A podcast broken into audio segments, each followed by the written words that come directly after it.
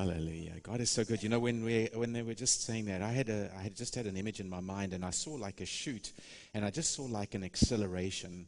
And the word in my heart was acceleration, like some like you, you, almost like you're being blasted out of a one of those space shoots, like like sudden acceleration. So I just I just had that on my impression. I was no, nobody particular in mind, but I just thought you know, that is, the, there's a thing there, you know. And, and when, when, when T mentioned, you know, God blesses us, and it's not all, uh, it's not often in money. In fact, very rarely is it money. You know, when God blesses you, I, you know, I think one of the primary ways that we get so rich in life is in relationships. When we, your relationships are the only thing you can take to heaven with you. You can take stuff to heaven. You can take people. You, know, you can't take, you know, you can't take, like they say, a, a U-Haul full of gold or whatever the case is, but, but you can take people. But you know how how often can I look back on my life, and I'm sure you're the same, and you can see how a simple thing, a way maybe you served, or maybe you stepped out and did something, and, and it, that, that little step of service or that something that you did happened to connect you to a person and that person ended up being somebody dramatic in your life or opening a door for you or whatever. Not necessarily, I'm not saying we use people, but I'm just saying that, that I think that the richness of the body functioning together cannot be underestimated. And so often, I tell you what, so often, listen, listen, listen to those still small voices to plug in, to get involved, to do life groups, or whatever it is, to serve with God says serve in a certain way. Because I tell you what, be, be prepared. You know, don't just look in the mailbox for a check. God often works through people, and He works through through other ways. But um, I just, uh, you know, we, we're we are so super blessed. I know Corin or, or team had made allude, uh, alluded to this, but um, we're very grateful for for your giving. I know that we finished our our, our Christmas project took a couple months, and Mary was involved in that, and all of you, many of you were involved in that, and some of you were exceedingly generous in the shoebox project and in the Samaritan's Purse um, Operation Christmas Child, and we, we stretched our, ourselves to a thousand boxes, and, and, and some people gave a hundred boxes. Some people gave 150 boxes. Can you believe it? It's crazy. It was like awesome. And, and uh, so we had these thousand boxes that we were able to really do this year. But so thank you for that. But one project you're going to hear more about that's actually happening is in our children's building. You know that us adults almost never see what's happening in the children's building. And that children's building, y'all, when you see the pictures, it's old. It's like old, old. If you go into those bathrooms, the little stalls are this big, and some of those toilets were this, you, you, they are old. So we have like, okay, we need to upgrade our children's building. So we are chipping away at it, just like we chipped away at, at the projects over here. So um, varying people, and you'll see what, what where we are and what we're doing. But we're excited because we're gonna we want to upgrade our children's building a whole bunch, you know. And we're so grateful for what's happening for, for all you that serve in the children's building and many that are not even here because they're in the children's building right now. We don't underestimate what's happening in our youth and in our children um, because they are the future, right? And they are, there's so much that we want to pour in in this, this awesome gospel. Amen. So you'll feel more, you'll, you'll hear more about it. But um, also coming up in January, and I'll tell you what, we have to start talking about January soon because y'all, there's stuff happening in January, February, March next year, and April. There's things coming up the pike, and, and um, but but uh, January cometh, and that's our this kickoff of our next semester of, of life groups. And and I tell you what, man, stay connected, get connected, and soon there'll be information on the new life groups available that you can sign up for. Um, there's courses that you can do, and there's other things that you can connect. But stay connected with people. I cannot overestimate that. Let me just say this. I mean, I could literally minister a month on it, but I'm telling you, the purpose of the church has been abused people think that church is a place you come to on a Sunday, and it ain't. The church is a place where we as believers are intended to fellowship. It is where you are able to give and we are able to fellowship with one another. And when we define what fellowship is, it's a give and take, it's a, it's a combination. You have something precious and special to offer the body. That only you can offer. And, and so, you know, it's such a, it is such a powerful thing. But, but you know what? Today, especially with this whole COVID situation, I, so much of the church world today has said, oh, well, I can just watch a message online.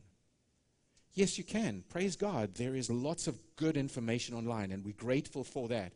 But that is not what God intended for you. He said that's why in Romans 10 it talks about the getting together of one another, because it's in that fellowship of, of, of being in relationship that, it, that there is this give and take. You need a place to give, and I'm not talking about money, I'm talking about what that wonderful gift is on the, in on you.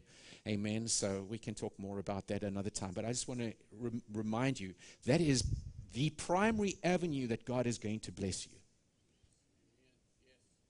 and you're going to grow. Amen. Relationships. Amen. Okay. I know. Anyhow, but uh, we weren't going to go into that. But um, before I start the new message, this uh, this message series that's on my heart, um, I just wanted to touch base because I feel I feel like last week was such an important message. If you didn't watch last week, week's, um, please go back and watch it a couple of times. The title of the message was Congruence, and um, it is a super, super, super important topic.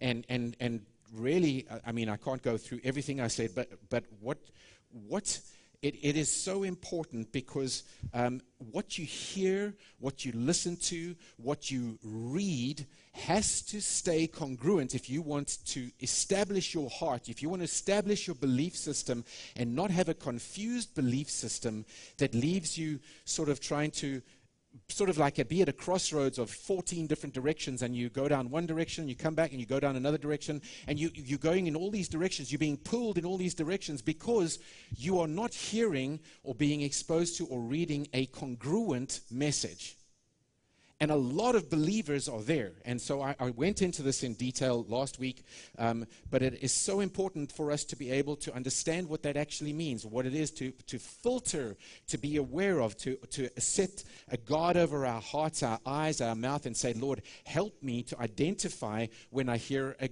an, an incongruent message. And even what that means, because you know, I rattled off three primary filters that we use and I said this it's, you, you, know, the first filter is the names of God because the names of God describe the character of God. God is the same yesterday, today, today and forever. He does not change as, the shadow of, as a shadow of turning. So when God describes himself and his character in his names, he is Shalom, he is Rohi, the shepherd, or he is God our healer, or he's our provider, or he's our victory, or he's the ever present God. Whatever those names of God are, they describe the character, person of God. It's so important. It's not just a matter of, oh, I can tell you what the names of God are. Do you know that that's who He is? That's what the names of God do. Number one. The second filter is the life of Jesus. Jesus said, If you've seen me, you've seen the Father to Philip. In Colossians chapter 1 and in Hebrews chapter 1, it says, He is the exact representation of God the Father. Precise way that God has revealed Himself. If people say, Well, if I could just see God, then I, you can. Matthew, Mark, Luke, and John give you four different perspectives of four different people who got to know Jesus. He is the, when you see Jesus forgiving a prostitute, what does it tell you about how God's attitude towards prostitutes are? You see?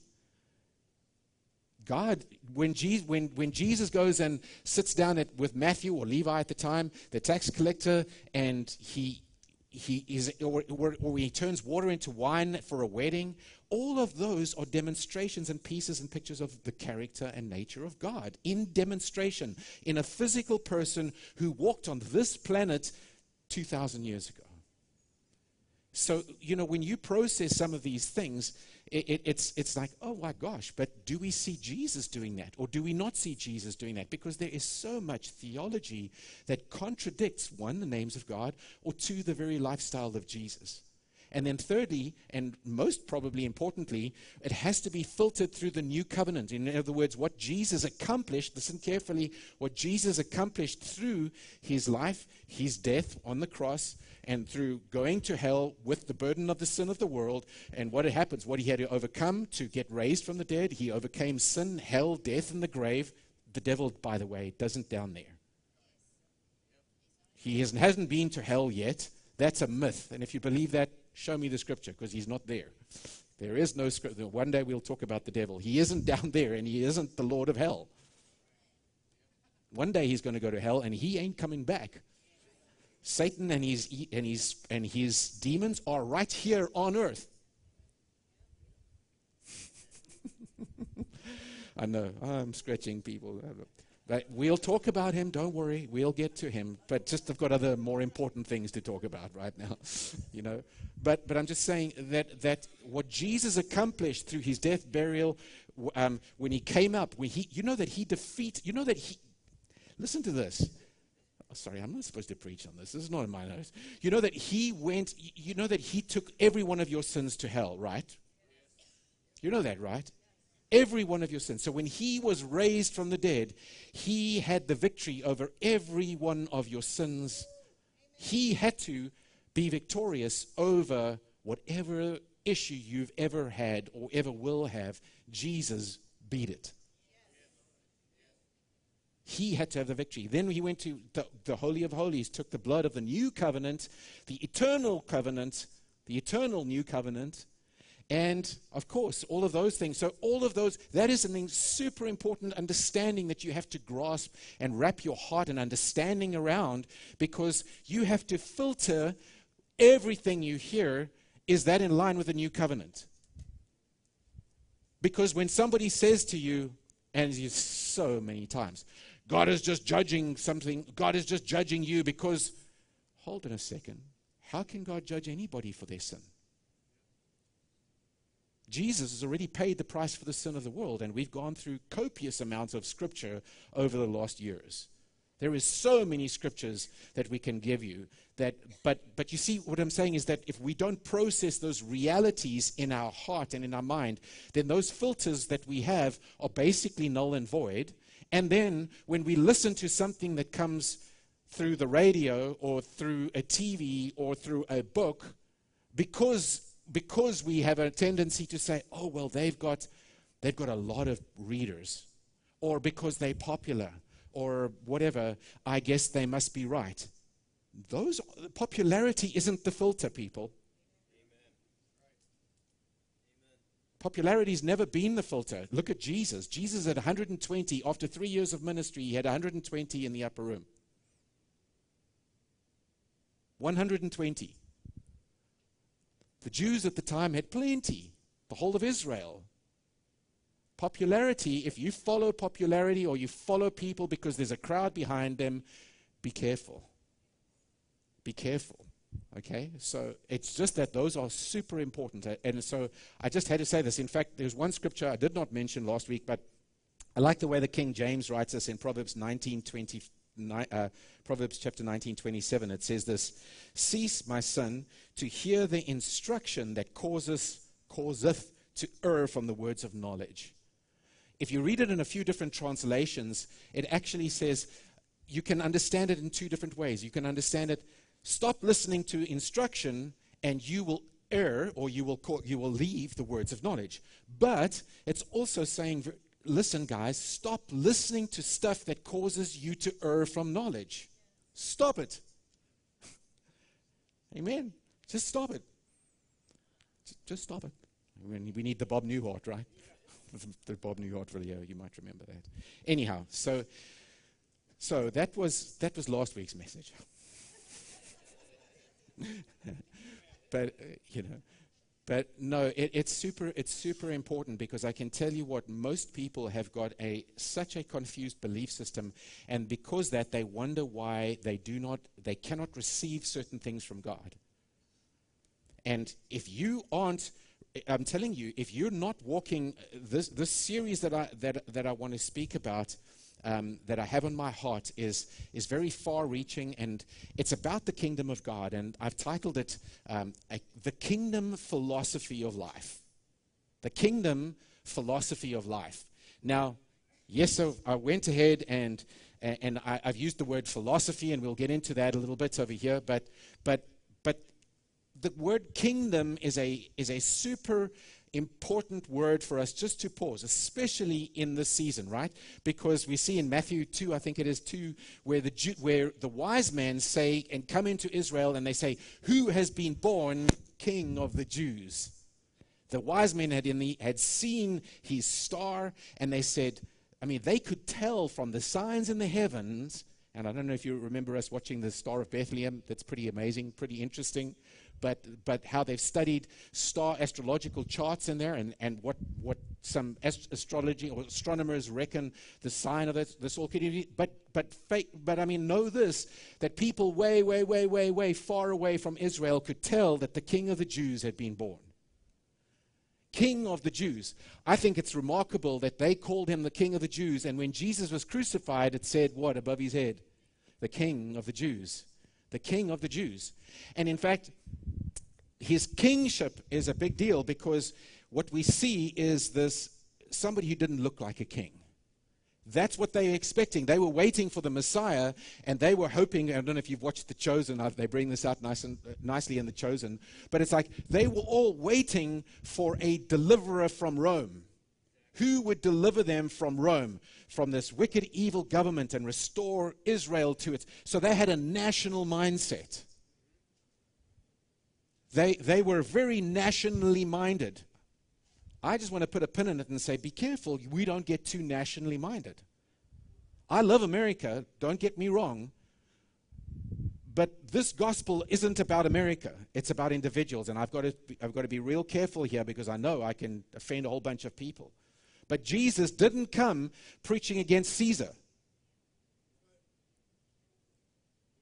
Not one of the apostles. Go and look at the New Testament, see what they did, see how they acted, see how they behaved towards the government. Right? That's a filter. I, I, encourage you, before you just swallow everything you hear from theology, go and take a filter through the New Testament and see how Jesus spoke about the government at the time. But that's what people filtered it through. And the problem with filtering something through is that you can miss what God is trying to tell you because you put your filter in front of you, just like a sort of a screen, and you say, I will only understand it if I can see it through this filter. So, in other words, if the, the, the Jews and many people had a problem with Jesus, why? Because they wanted to see the King of the Jews. So they did not listen to this guy that had carpentry skills.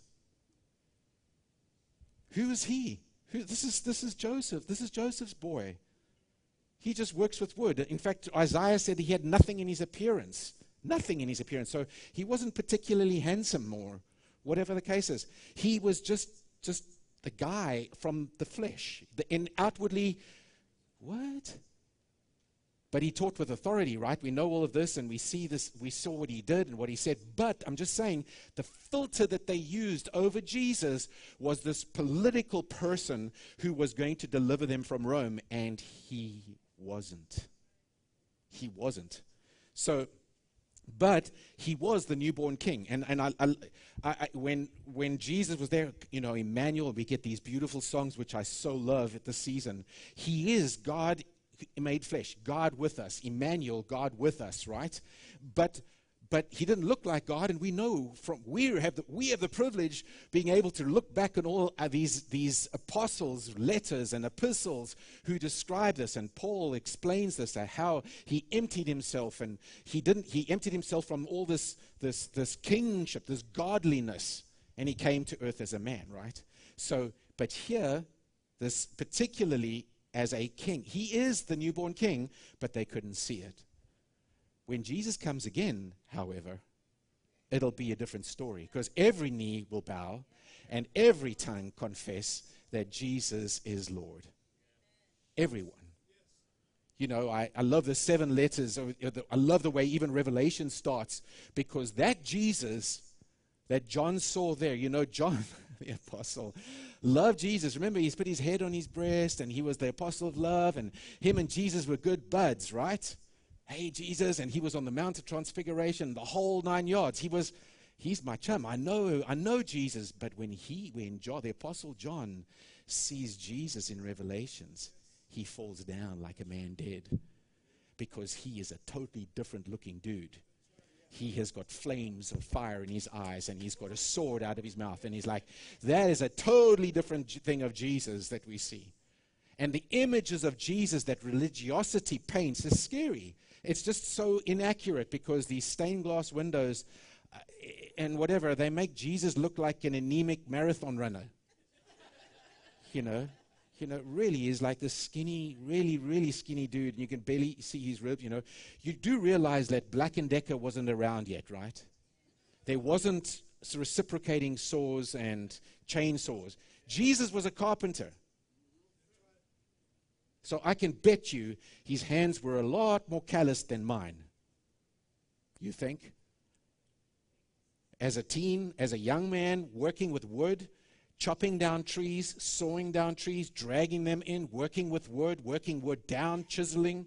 Do you think that he had bloodied fingers? Absolutely.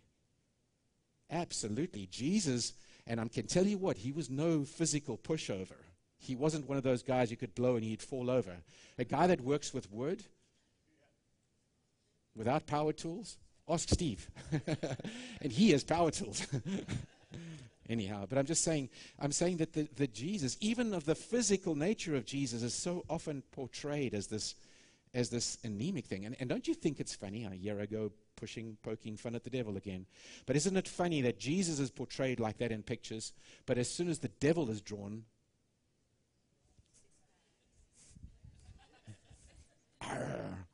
and then the authors write these, these books, and they, he's this big, scary, powerful being imagery, right? Just imagery.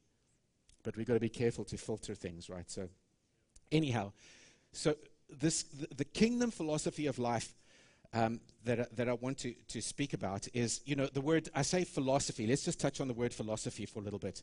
Philosophy, some people just want to check out when you throw in the word philosophy in church. And I'm just saying, Listen, the Greek word philosophy or the combination, a, compound word is just philo, sophos. It's just basically a lover of wisdom. That's what the word philosophy means. Somebody who loves wisdom. So, um, so here we, have over the years, I mean, you can read Cicero from the Roman times, you can read Socrates, you can read all these, these philosophers who had versions of what they think the world and how the world operates. And there's a lot of worldly wisdom. We've got lots of philosophers in today. You can go and study quote unquote philosophy and, and so on. But, but again, I would say, where what are you grounded in? Do you have a clear understanding and a clear separation of the wisdom of the world versus the wisdom of God? Because there is very clearly in Scripture two kinds of wisdom. Okay? And, and so this one in James 3, verse 13 says, Who is wise and understanding among you? Let him show it. I'm reading out the NIV here. Who is wise and understanding among you? Let him show it by his good life, by deeds done in the humility that comes from wisdom. So that's interesting. Humility comes from wisdom. But if you harbor bitter envy and selfish ambition in your hearts, do not boast about it or deny the truth. Such qu- wisdom does not come down from heaven, but is earthly, unspiritual, and of the devil. For where you have envy and selfish ambition, there you find disorder and every evil practice. But the wisdom that comes from heaven is first of all pure, then peace loving, considerate, submissive, full of mercy and good fruit, impartial and sincere. Peacemakers who sow in peace raise a harvest of righteousness. So here we see in this, there describes very clearly two kinds of wisdom. And so um, I just wanted to unpack that a little bit. Um, in in that, that word, it says, first of all, that earth, that word is, um, uh, weird, I just want to make sure I've got the. Okay, here it is. Earthly. It says that first of it says the earth, the, the, the wisdom that does not come from heaven, but is earthly. That is just simply, um, literally, it says upon the earth. It's terrestrial. It's an earthly kind of wisdom. Then it says it's unspiritual. Just keep this scripture up here for you, for me, if you, you want, uh, for a second. Um, it says unspiritual. Here, this word unspiritual is literally the word. Um, well, me, I, forgive me, it's got, um, but it says it means pertaining to the soul, or the, having the character and natures of the psyche or suchi. It's unspiritual. The wisdom does not come from heaven, but is earthly, of terrestrial. It's unspiritual. It comes from the soulish realm, okay?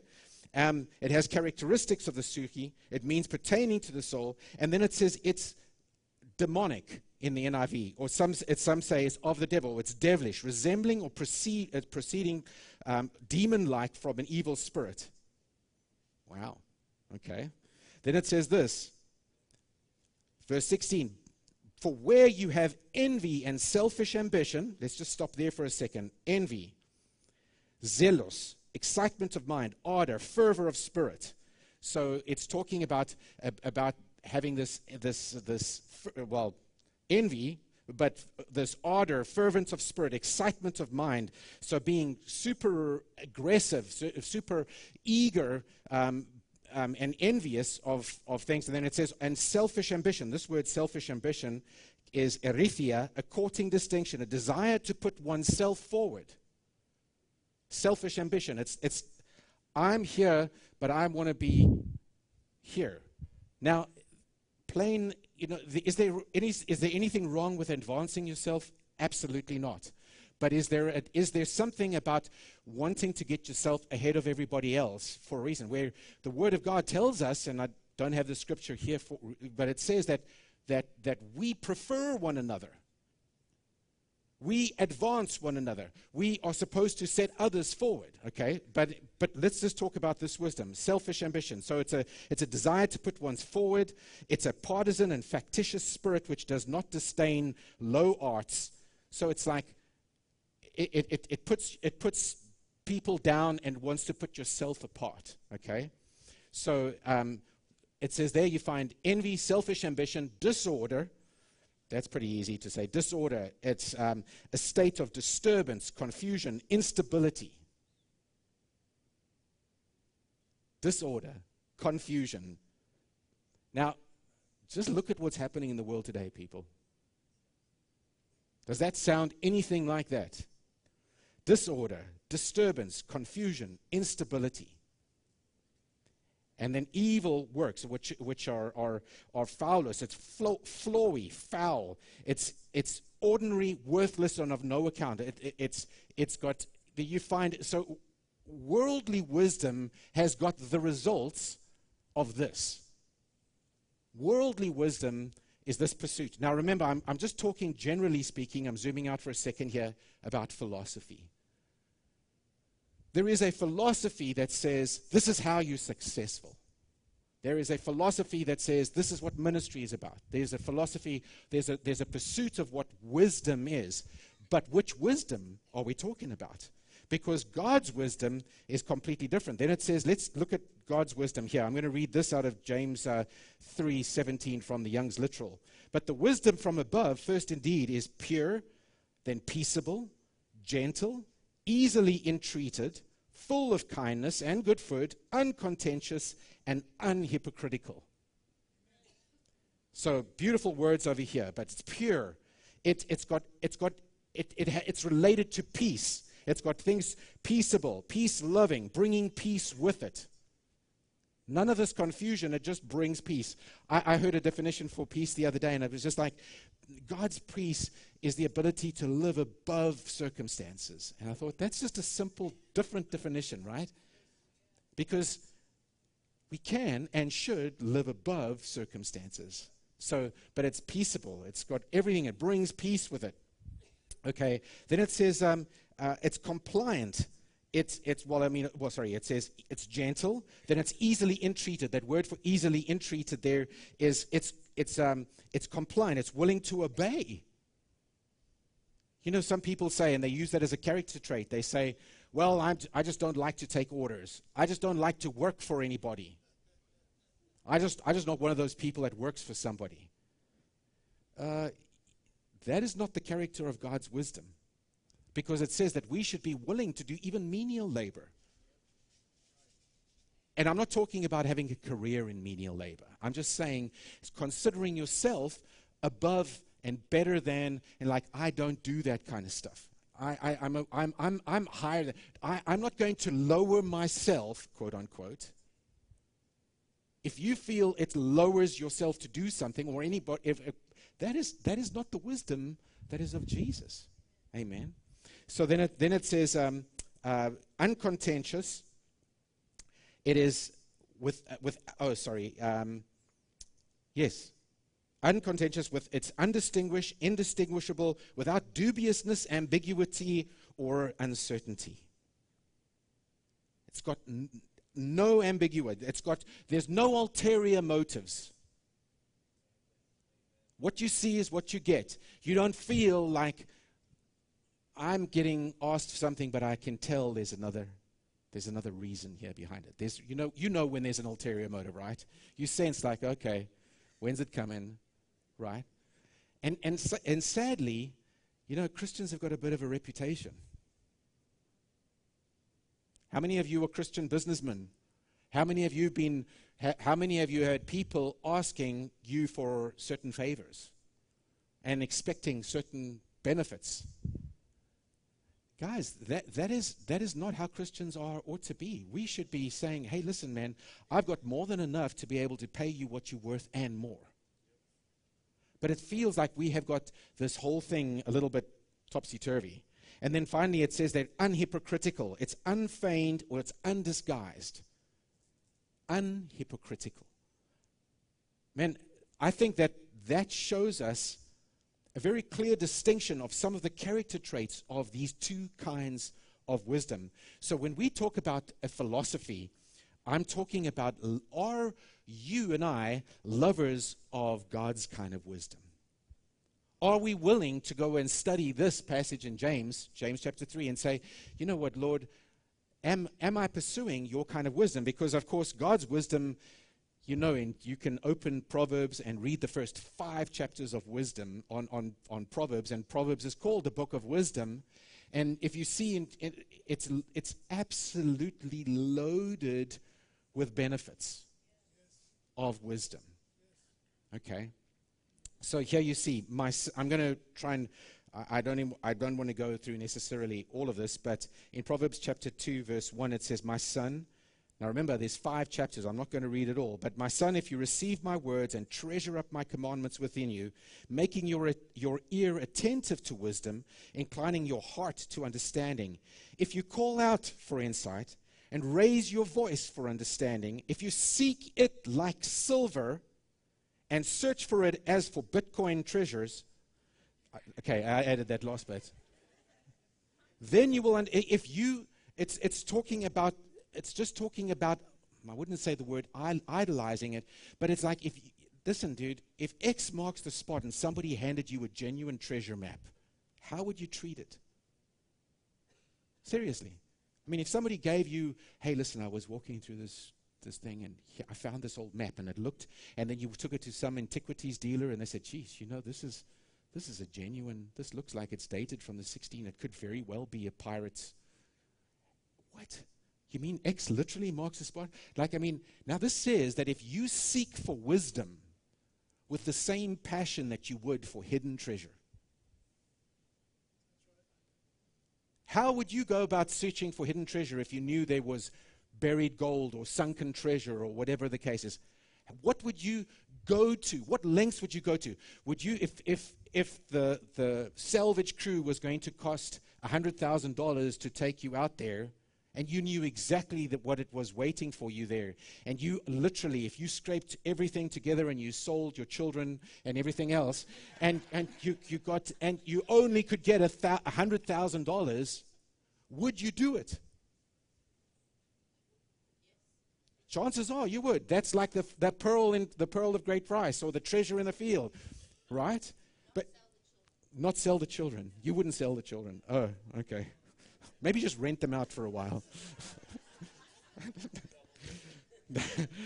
no, but, but it says it says like if you seek for it, the, the, it, look what it's describing. It's not trying to be silly. It's saying, guys, you pursue money and treasure with that kind of zeal. It says if you pursue wisdom with that kind of zeal. And then it says this, then you will understand the fear of verse 5. Then you will understand the fear of the Lord and find the knowledge of God. And then, for the Lord gives wisdom, and from his mouth come knowledge and understanding. And then it says this He stores up sound wisdom for the upright. He's a shield to those who walk in integrity, guarding the paths of, of justice and watching over the way of his saints. Then you will understand righteousness and justice and equity and every good path. For wisdom will come into your heart, and knowledge will be pleasant to your soul. Discretion will watch over you, understanding will guide you, guard you, sorry. Then in verse 13, uh, uh, Proverbs 3, it says, Blessed is the one who finds wisdom and the one who gets understanding. For the gain from her is better than gain from silver, and her profit better than gold. She is more precious than jewels, and nothing, nothing, nothing, nothing you desire can compare with her. Long life is in her right hand. You mean, well, hold on a second. Long life is in her right hand and in her left hand are riches and honor. Her ways are ways of pleasantness, and all her paths are peace. There we see that word of peace. Verse 23 Then you will walk on your way securely, and your foot will not stumble. If you lie down, you will not be afraid of COVID or anything else. When you lie down, your sleep will be sweet. One, you will have sleep, and two, it will be sweet. You will not be afraid of sudden terror or whatever happens in the political realm, or the ruin of the wicked when it comes, or the political realm especially. For the Lord will be your confidence and he will keep your foot from being caught. You see, wisdom as a so, you know, so we, we sort of just quickly define it as, but it's, it's, practi- it's, it's, it's employing the practical wisdom of God. Do you know that God really, really, really, really, really wants you to be blessed. But most of us don't believe that because we don't know the character of God. We don't know Him as Jireh, and we don't know Him as the God that wants to really, really, really bless you. Because again, immediately we're so carnal that we think, oh, well, that gives me lots of money. Mm, not necessarily. L- listen, money is great, and money is a blessing, and physical wealth is a blessing, but that's not necessarily all it's talking about. But God does want you to be blessed, right? But we this the, the practical part of God's wisdom. Remember, if we're we're talking about um, a kingdom philosophy of life. So so now Jesus, as a, going back to what Jesus, Jesus, the King of the Jews, shows up on our on our scene, on our earthly scene, and man, in human nature, in human flesh, Emmanuel, God with us, right? That's what we celebrated this season. And, and so, if you would, if you, I don't know if I put it in my notes there, Christine, but Psalm 81, uh, verse 13. You, you know, uh, there's this, there's this scripture over here. There it says, Oh, that my people would listen to me, that Israel would walk in my ways. Oh, that my people. God is saying this. Now, listen, I want you to look at verse 16. Drop down two, two or three verses to verse 16 but he would feed you with the fine. It's talking about the Israelites in the desert. He would feed you with the finest of the wheat, and with honey from the rock would I satisfy you. God's best for them wasn't water and manna. I, he would have fed them with the finest of wheat, and maybe that was, I don't know, but with honey from the rock I would satisfy you. God's desire, if you would just listen to him, is to bless you. But you see, we've got this philosophy of the world, and we say, I don't really trust God's way of doing stuff because this is the shortcut. This is the way. I know better. And so we choose of the philosophies of approach that we're going to run to life. This is the way that gets me my results. Because everybody knows he who dies with the most stuff wins. Right? I think I forget that was Larry the Liquidator with Danny DeVito did a movie. He who dies with the most stuff. It's like, no. Jesus come, um, Jesus comes on the scene, as we know, and um, in in uh, John three we see this. Actually, let me let me before I go to John three, it's the well-known, very well-known passage, but we see that the kingdom of God, that Jesus came to give us was a very different one, right? So in, in, in, uh, in Luke chapter 17, verse 20, we see here um, Jesus being asked by the Pharisees. And so in verse 20 it says, Being asked by the Pharisees when the kingdom of God would come, he answered them, The kingdom of God is not coming in ways that can be observed. Nor will they look, they say, Look, here it is, or there. For behold, the kingdom of God is in the midst of you. Or some translations say, within you. The kingdom of God wasn't going to come by observation, as some translations say. So you couldn't point to it and tap on it and saying, This is the kingdom of God. He's going to say that nor will they say, Look, here it is, Behold, the kingdom of God is in the midst of you. And then, of course, many of you know this scripture, Romans 14, 17. Paul writing to the Romans, he says, For the kingdom of God is not a matter of eating or drinking, but of righteousness, peace, and joy in the Holy Spirit. Okay, so immediately when we even start thinking about the kingdom, what I'm trying to do here, this kingdom philosophy of life that we're trying to set, one, it's not something that you observe with your eyes. It is something that you experience in your heart righteousness, peace, and joy in the Holy Spirit. And a lot more to it. Because you, you see, there's, there's, there's so many other scriptures that talk about the kingdom. Let's, let's look at uh, John 3, verse, well, John 3, chapter 1. Uh, sorry, verse 1. John, John 3, verse 1. Now, there was a man of the Pharisee named Nicodemus Nicodemus, a ruler of the Jews, this man came to see Jesus by night and said to him, Rabbi, we know that you're a teacher come from God. No one can do these signs that you do unless God is with him. And Jesus, listen, it's very interesting how Jesus, he didn't ask him anything. He just told Jesus, okay, you're different. And Jesus answers him. I always think that's funny. Jesus took a statement and gave the man an answer. The guy didn't ask him a question. Truly, truly, I say to you, unless one is born again, he cannot see the kingdom of God. Nicodemus said to him, How can a man be born again when he's old? You know, how can he enter a second time to his mother's womb to be born? And Jesus answered, Truly I say to you, unless one is born of the water and the Spirit, he cannot enter the kingdom of God. Now, that which is born of flesh is flesh, and that which is born of the Spirit is spirit. Do not marvel that I say you must be born again. So, here, it's very interesting. Jesus answers Nicodemus first. He says, Listen, unless you're born again, you're not going to be able to perceive this kingdom. You're not even going to be able to see it. And then he says, unless you're born again, you won't be able to enter it. You won't be able to participate in this kingdom. Now, I know, and I am certainly here, I have often heard the kingdom of God referred to as a place like one day in the sweet by and by, when you die and you go to the pearly gates, then you're going to see. No, that's not what Jesus was talking about. When you study the kingdom, as we will, we'll pull it out. The kingdom is, of God is something for us to experience here and now. Now, there is a kingdom of heaven. In some of the scriptures that you look about, it says that it does talk about in the kingdom, in the coming kingdom. And, the, and you can very see contextually, it is speaking about the future, about heaven. But there is very much a kingdom of God, as we will see here, right?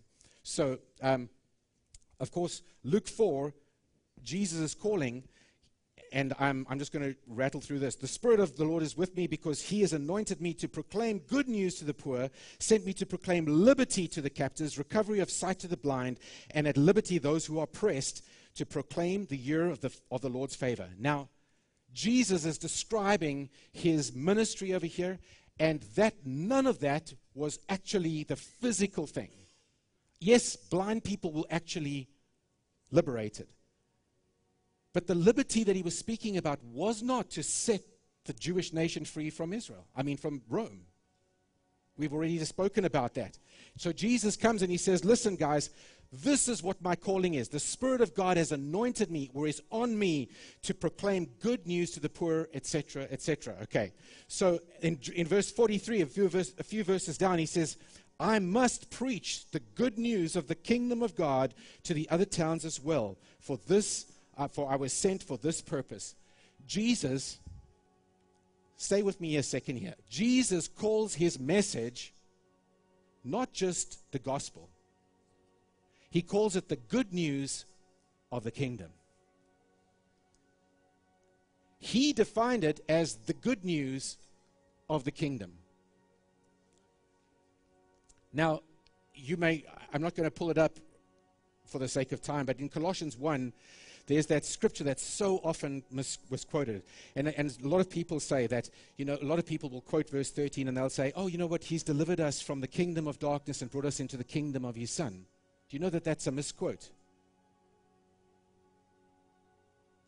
In verse 13 of Colossians 1, it says that he has delivered us from the dominion of darkness and brought us into the kingdom of his dear son. Satan isn't a king. The devil isn't a king. He is a dominator. You can be dominated. And God has delivered us from the dominion of where darkness rules, and He has brought us into the kingdom of His dear Son. So, in so many scriptures, Mark 4, it says, Jesus went about Galilee and in their synagogues proclaiming the kingdom of God. And this gospel of the kingdom will be proclaimed. Um, Matthew 13, I'm just, I know I'm rattling them through, but Matthew 13, 19 says, When anyone hears the word of the kingdom and does not understand it, the evil one comes and snatches away what has been sown in his heart. Now, that's the famous, one of the famous scriptures that talk about the, the, the, the, the, the parable of the sower. He's talking about the word of the kingdom. The one that gets, the one that where the seed is stown away is like he talks about in Matthew 13 is, is literally anyone who hear, hears the word of the kingdom and does not understand it. That is the birds that steal the seed off the pathway. In Matthew's account, very interesting. Wow. Because some other translation, I mean, some, some of the other passages say the seed is the word of God. They just put it simply like that. Matthew writes it that way anyone who hears the word of the kingdom and does not understand it. Now, if you go back and look at all the parables and you see Jesus saying, the kingdom of God is like this. It's like a man who went out to this. The kingdom of God is like this. Is a man who finds a pearl. The kingdom of God, all, so many of the parables, Jesus starts and he says, the kingdom of God is like this. You see, but we, we have been so um, anesthetized to the words, the kingdom of God, that we think, oh, what? What is he even, what is he even talking about? Well, that is what we need to unpack and, and, and to, to build out because, uh, because it is such an important part. If we want to, you see, the kingdom is a realm that you and I can benefit from. Remember, I've so often said Matthew 16 and verse, uh, chapter 16 and in verse 18, Jesus says, I will give you the keys of the kingdom. There are keys to this kingdom. There are things that you and I can participate. But remember, as I said in Psalm, 8, in Psalm 81 that we read, God wants us to live well. God wants us to live blessed. But if we don't choose to approach this philosophy this, this way of life, we will not enjoy the benefits of the kingdom. And don't you dare blame God. Don't you dare blame God. If you are not experiencing what God says you can, then you need to pick up yourself and go to the Word of God and find out why. Because I can tell you what, God is faithful and has never changed. His word is faithful and will not change. He is the one that is the standard that we align ourselves and conform ourselves to. His word is the one that we align ourselves with. There is a philosophy, a kingdom philosophy of life that if we align with Him, we will experience it that. His way. But if we, if we approach, as I've said many times before, if we approach this pridefully and shut, we, we shut ourselves off, we cut ourselves off from the grace of God. Because if we say, well, I know better, and this is what I'm expecting, and God's going to have to apologize to me if I don't experience this, or I don't get that, or I, you know what, I prayed and I, I've been, and we circumstance theology. Well, I prayed about my sickness. I don't know why God's taking his time to do it. You're just showing your ignorance. Yeah, and, and, and yeah, I mean, you're calling God a liar. You're calling God unfaithful. And, and I know we do it ignorantly, and thank God He loves us, and thank God He's forgiven us. But all of these things that we that we if do the question that we have to face, whether we want to or not, is do I want to participate in the kingdom or not? Because thank God, and we'll never diminish heaven and what is promised for us in heaven. Thank God that we go to heaven with Jesus when if we've received him. And thank God everything will be made right. Thank God. Thank the Lord. But but you know what? We can have more. We can have it if we're willing to approach this. Amen.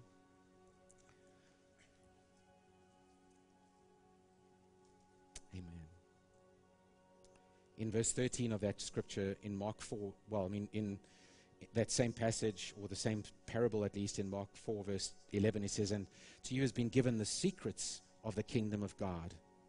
Let me go, sorry, let me start verse 10.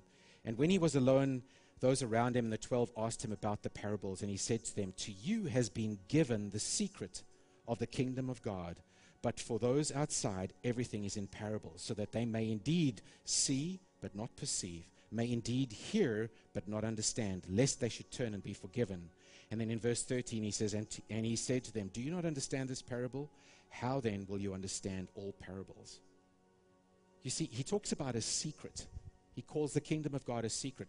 Why? Because he's trying to, to, to he's, he's trying to, for other people not to see it. No, no.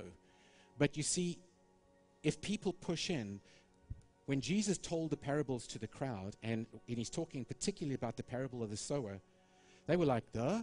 What does that mean? And then afterwards, his, his, his disciples say, okay, let, let, tell me about this. They push in it makes you think about that one that talks about the kingdom of God is like those who, the violent men take hold of it, right? There's an element of, of, of abandonment that say, I want that. I will take that. Because you will have to lay hold of it with both hands, so to speak. You will have to abandon, you will have to be, have, you'll have to be teachable to be able to say, you know what, I'm willing to let go of what I think is it and lay hold of what is the kingdom. Amen. Yeah.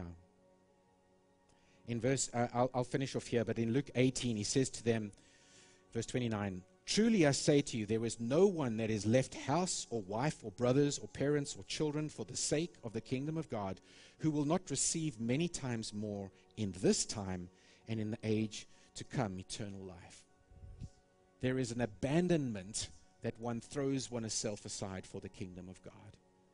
Like, like, us, like we spoke about, in, about the wisdom in, in Proverbs, where it says, Will you search for it as for hidden treasure? The, the encouraging piece, this is all encouraging. Amen. Because truth, ultimately, Jesus said, if you know the truth, truth brings freedom. This is the liberty that he was talking about. This is opening blind eyes. The gospel of the kingdom opens your eyes to these things, that brings the liberty that you're experiencing. Like, like Proverbs again says, your sleep will be sleep. It will guard your steps. It will do all of these things if we will abandon ourselves into the way of this kingdom operates. We, I, I believe that there is if just close your eyes for a second, if there is a are you are you willing to hear what Jesus says about the kingdom? Are you willing to be an active participant in the kingdom? I tell you why I ask because I believe that there are many that have just and, I, and there are many people who go by the title Christian who have felt like, you know what, I, I'm just stuck in this world system. And, and, and the only piece of the kingdom that they've laid hold of is one day I will go to heaven. And that is not to be un, uh, Uh, underappreciated. But that is not what God has for you. There is a kingdom that you can lay hold of, a kingdom that operates, a kingdom that brings blessing, a kingdom that, that brings healing and everything that Jesus came to, a kingdom that brings liberty, recovery of sight, freedom, and all these things that Jesus came to give us. So, Lord, we just open our hearts to you to hear what you have to say about these things. Thank you for your kingdom, Father. Thank you for your righteousness, Lord.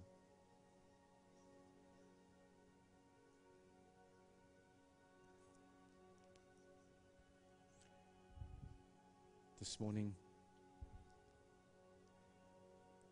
if you happen to have not decided to follow Jesus, then please just make that decision today. But if you're here and you know Jesus, what are you going to do with kingdom? Because I can tell you there is a cause that is so, so much bigger than us. There is a cause, a kingdom cause that God has called us to. There is a purpose that you have, a role that you have to play, that you uh, have an opportunity to play in His kingdom. God has a spot and a place for you, a significant and powerful and productive role in His kingdom for you. He wants to first get you free, He wants to set you apart. But know that you will find ultimate satisfaction and fulfillment when you are playing the role that He created or fulfilling the role that He created for you. So, Lord, we just surrender to that. And we open our hearts to hear what you have to say. In Jesus' name. Amen. Amen. This morning, if you if you are one of the people that I just mentioned that, that haven't received Jesus, please come and speak to one of our prayer our awesome prayer team members over here. They uh, prayer ministers are are really really phenomenal. And um, you need somebody to agree with you, I'm telling you, guys, become discontent with the status quo. If you have got anything that you know that you have become just, what's the word? You've just, you've just accepted it because you have thought that God is going to leave you out. You have thought that you have to put by with lack. You have to put up with lack. You have to put by with defeat or get by with defeat. You have to get by with sickness. I'm telling you, become discontent because that is not God's plan for you. Amen. He loves you, and He is going to offer this way if you will walk in it with Him. Amen. Amen. We'll talk more about this in coming weeks. We love you guys so very much. Karen, is there anything? Sweetheart? Tea? Anything? Okay. Well, thank you for coming today. We love you guys so much. And we will have overflow on Wednesday. And yeah, stay tuned. I, I love Jane's little uh, thing about the loop. Basically, it's a bulletin. We have a digital bulletin. Anytime you can text it again today or tomorrow if you're online. Anytime you want to, you can text the word loop or save it as a bookmark and just go to that spot on the on the um, on your browser and you will find out what's happening. Have a great week, guys.